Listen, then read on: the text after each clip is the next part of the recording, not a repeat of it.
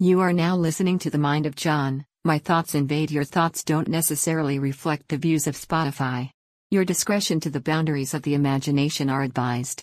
Care to share which we dare? Just click the link in the description and hit reply or voice your thoughts. And now, John.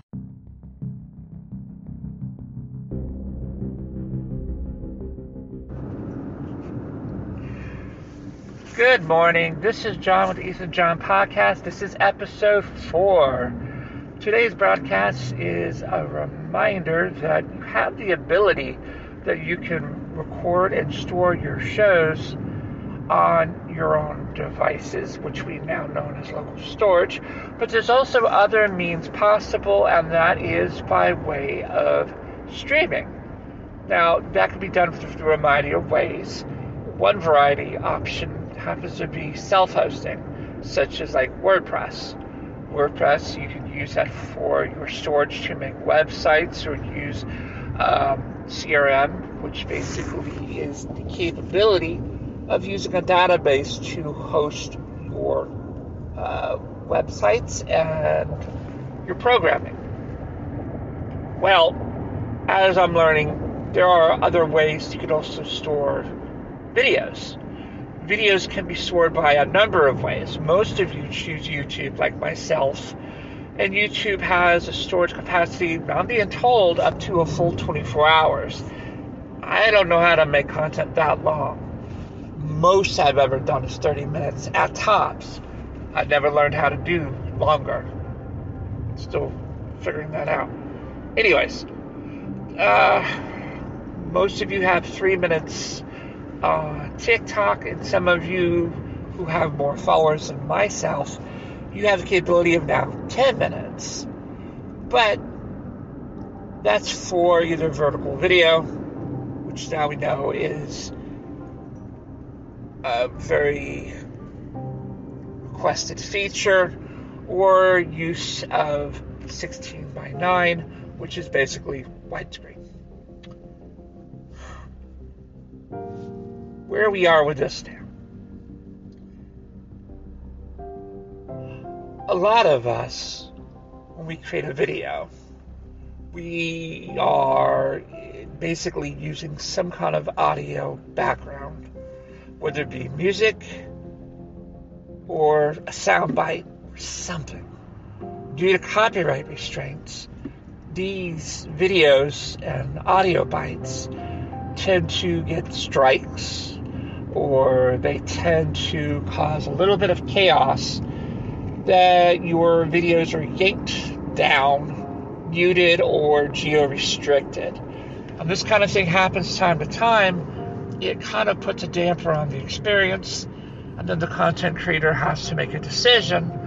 All right, well, I guess I would have to change things up, re edit the video, and use this variety of music or sound to be in compliance. And that can be a lot of work, especially if you mistakenly delete the original. And then you have to basically carbon copy the one that you made, strip the audio out of it, and start over. Not an easy task unless you're really good at audio splicing. Here is where things get sticky. As I said, here on our broadcast, we use a group called Ionos, I O N O S. They're a really great host, but they only offer the ability of five minute videos for storage on your host. Anything beyond that is restricted. You have to have a higher pay plan. So I started digging around and I started wondering well, besides YouTube and besides using TikTok, what else is there?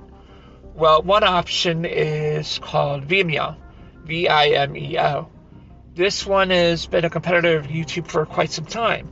And they have three different tiers of plans, which come with a variety of storage for a nominal fee.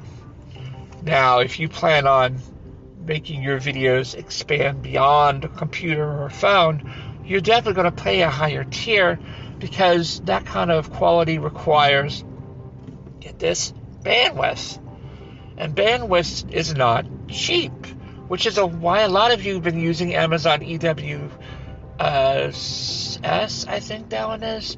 That one is cloud based, based on the amount of users and the amount of time that each video is being used. And apparently, that is reasonably cheap because you pay as you go. Um, there's another option. The other option I just learned, which is tied to WordPress, is called VideoPress. Now, VideoPress is, I think, fairly new. It's only been on the market for a little bit of time, and the concept behind it is basically unlimited bandwidth, and it gives you almost a terabyte of video, if not more than that, to cover you for your ongoing video needs. And it's a yearly subscription to get you started on the footprint of about $45 for the entire year, or you're paying by the month.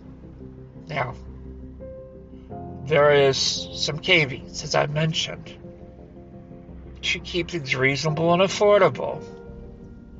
VideoPress has put a little disclaimer. The disclaimer is you're not allowed to share the direct links of the videos to outside sources. In other words, its purpose and design is to drag them into your website or affiliate website that is also using VideoPress directly for their own personal business needs. It is not designed to be used on other devices outside of its general product. And the reason for that is to keep the bandwidth reasonable for all users so they don't have to up the cost to be more expensive than the other guys currently on the said market. I come from a side where I was creating content originally for Roku. And Roku is a heavy monster that required a lot of super bandwidth because the videos were self hosted on the original proprietary locations, I never had to deal with the video host per, per se, but I did have to deal with the agitation of getting the video to you. So I coded the videos to point directly to the video sources. That necessarily wasn't a major issue, except I kept being blocked by the creators themselves because they were changing their minds based on their needs. And let's be honest, free is nice, but it's not attainable. You can't pay your bills with being free. So, as much as everyone hates the word commercialization, in reality, you either an ad based service in order to survive which means that there are video breaks between each video uh, within about, I want to say, five to ten minute spans, then that's to be expected. Yes, you do have choices that you become a paid subscriber and opt out of those said options. However, you have to remember that that's not always going to be something that you can do. And that being said, that's where things get a little sticky and things get a little complicated along the way. Now, what are your options to that? Well, there are more expensive paths one can take if they choose to do OTT, which is basically on demand programming through a variety of sources that will meet that need. But since I'm no longer programming for that purpose, right now it doesn't fit my budget. Not at this time. I may redwell in the idea of going back to Roku in the near future, but there's no set urgency. I also have figured out that I can't even monetize on YouTube yet. You need technically a thousand followers on YouTube. And I think it said like 10,000 or more views. I'm sure the numbers increased by now. In order to be eligible for monetization. But if your videos get a strike, not necessarily a copyright strike that takes the video down, but just a little bit of copyright warning that your video contains something that belongs to someone else, whether it be a video clip or an audio bite or said music that you were authorized on one source but not yet on the other, that takes away your right to earn money. A third of my videos on YouTube right now have that said warning. I have no strikes against me, but have multiple violations indicating that my work has content that was not approved either from my region or is not permissible. But because the content creator wants their work to be out there, they're allowing the music to continue on in the video, which means I lose that chance to make that revenue because I opted to use the music I pulled off of TikTok.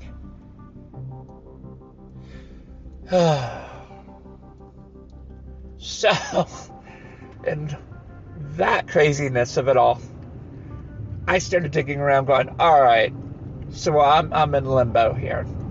At current rate that I'm doing this, under the original design of my videos creations, all these videos that was using Pandora's box design was a two-step process. Where would you go anywhere in the world and what's your favorite music? This was the this was the engine of the programming. And using that questionnaire, I would pull off TikTok, search that music or that artist or something similar to it, and then embed that into the video and make the character sing that clip of that video to make it look like they were part of that based on their location of choice and their music of choice. And TikTok was okay with that because I would find the source of where it came from, hopefully referring to the original owner. Fingers crossed. Which the majority of the time that was the case. And the video would live on. But I never saw a dime mainly because I did not meet TikTok's quota of how many people you have to have. I think it's 5,000. I don't remember it's 4,000 or 5,000. It's it's a high number. Once you meet that quota, then you're eligible for the TikTok Creator Fund. Yeah. As everyone will vouch to say, you don't make a lot on the TikTok Creator Fund. So if this is going to be your only means of revenue, rude awakening, my friend you're going to have to work nine times harder to make the income happen by bringing in partners, uh, ad partners, and, and monetize within and say this video is sponsored by blah, blah, blah, blah, blah. That type thing. It gets tricky because you have to find your niche and a bunch of other things in order to make those wheels turn. But back to the chaotic moments. So, in, say, TikTok, when they let you pick from the music that's built in to it or in uh, CapCut, they give you a list of music and videos you can preload into said series.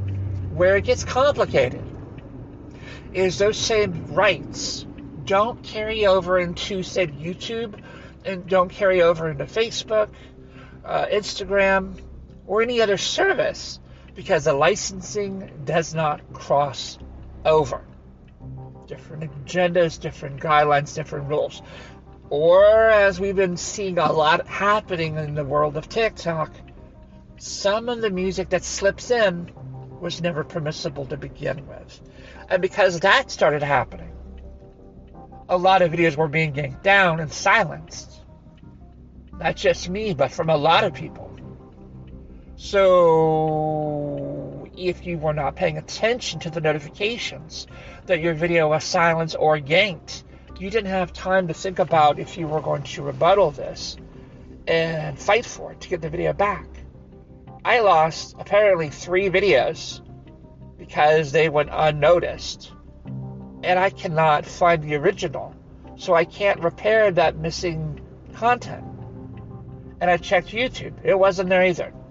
Now, somewhere along the lines, I chose a path on YouTube and did what they call it as a branded subscriber, which basically mean there was two users in one username. Biz on Streams was originally designed for YouTube and Roku, so I split it. I didn't realize that when I split it, that everything that my Android was doing was tied to the brand and not the original username. Matter of fact, the 197 subscribers that are currently on the YouTube account are on the brand account. They're not on the original username. Nothing is. So I did a little experiment last night and I said, you know what? I don't need this brand anymore. I don't have Roku. I took a second. I went through the process. I deleted the brand. Do you know two things happened? My phone went crazy for a moment because I annihilated all its capabilities. And my YouTube profile was dead in the water because it was tied to the brand, which led me into a absolute freaking mess. You only have a little window to recover a brand account. So after realizing the damage that I had done, not only to my YouTube account, but also to my entire phone, crippled the damn thing, it caused mass commotion. So I went back into the brand account to recover it, and within about 30 seconds, everything was back to normal. My phone started working again, and the YouTube account was restored. All the videos were restored, subscribers restored, like nothing had happened. So, word to the wise don't delete your brand account. If you do that, things could get really freaky messy, especially if you have an Android linked to that. Consider yourself crippled in the sense that you will not be able to function. Your Gmail might even go haywire. So, let's learn on that one.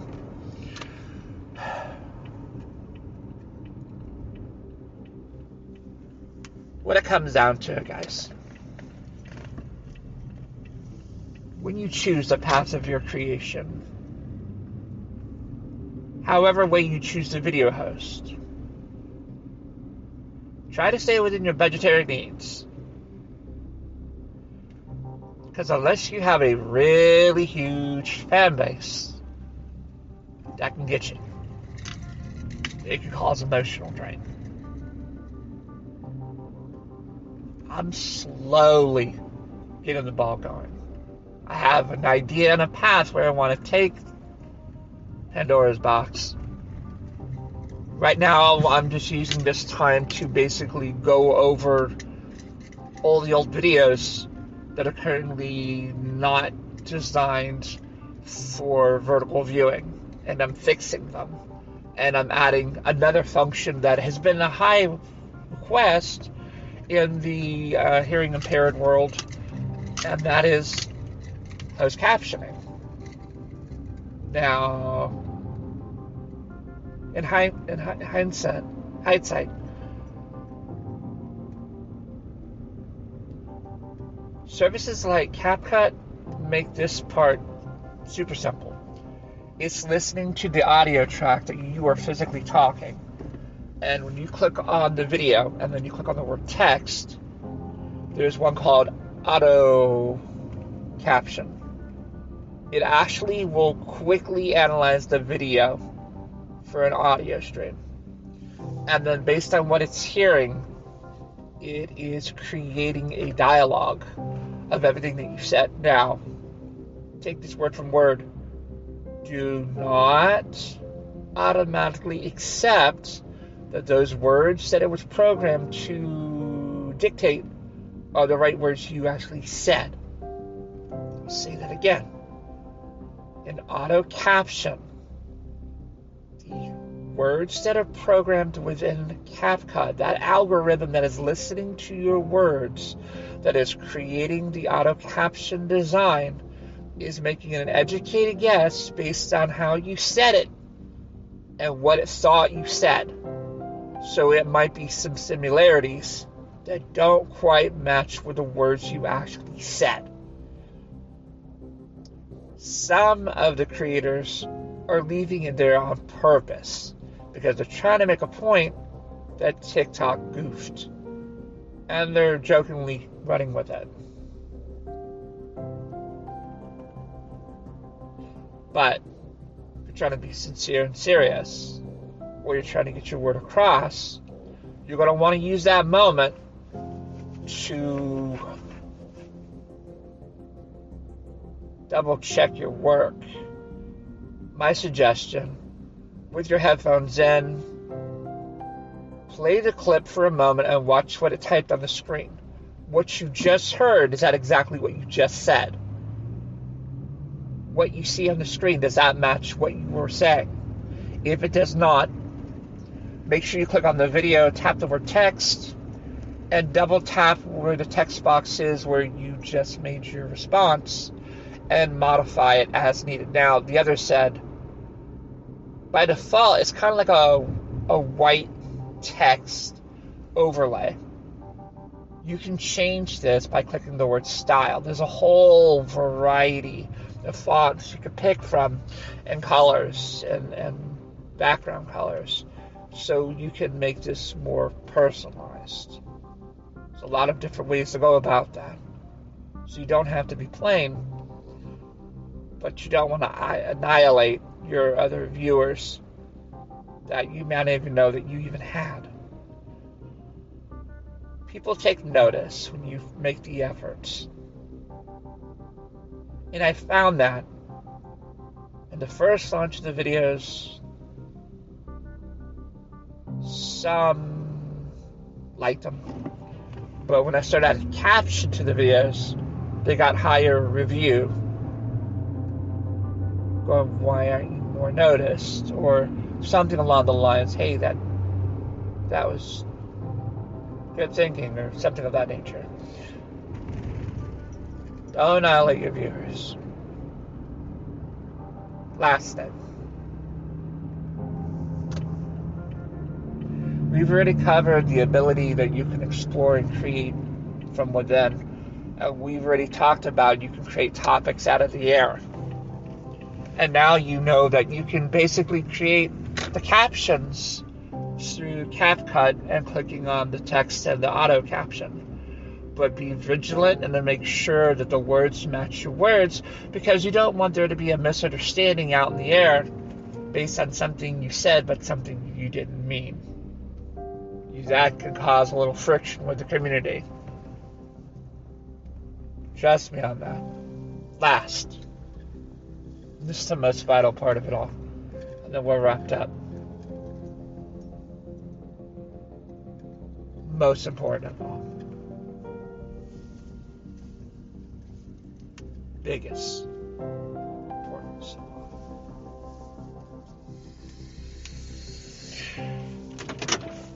Be understanding that when you decide to pick a topic that may be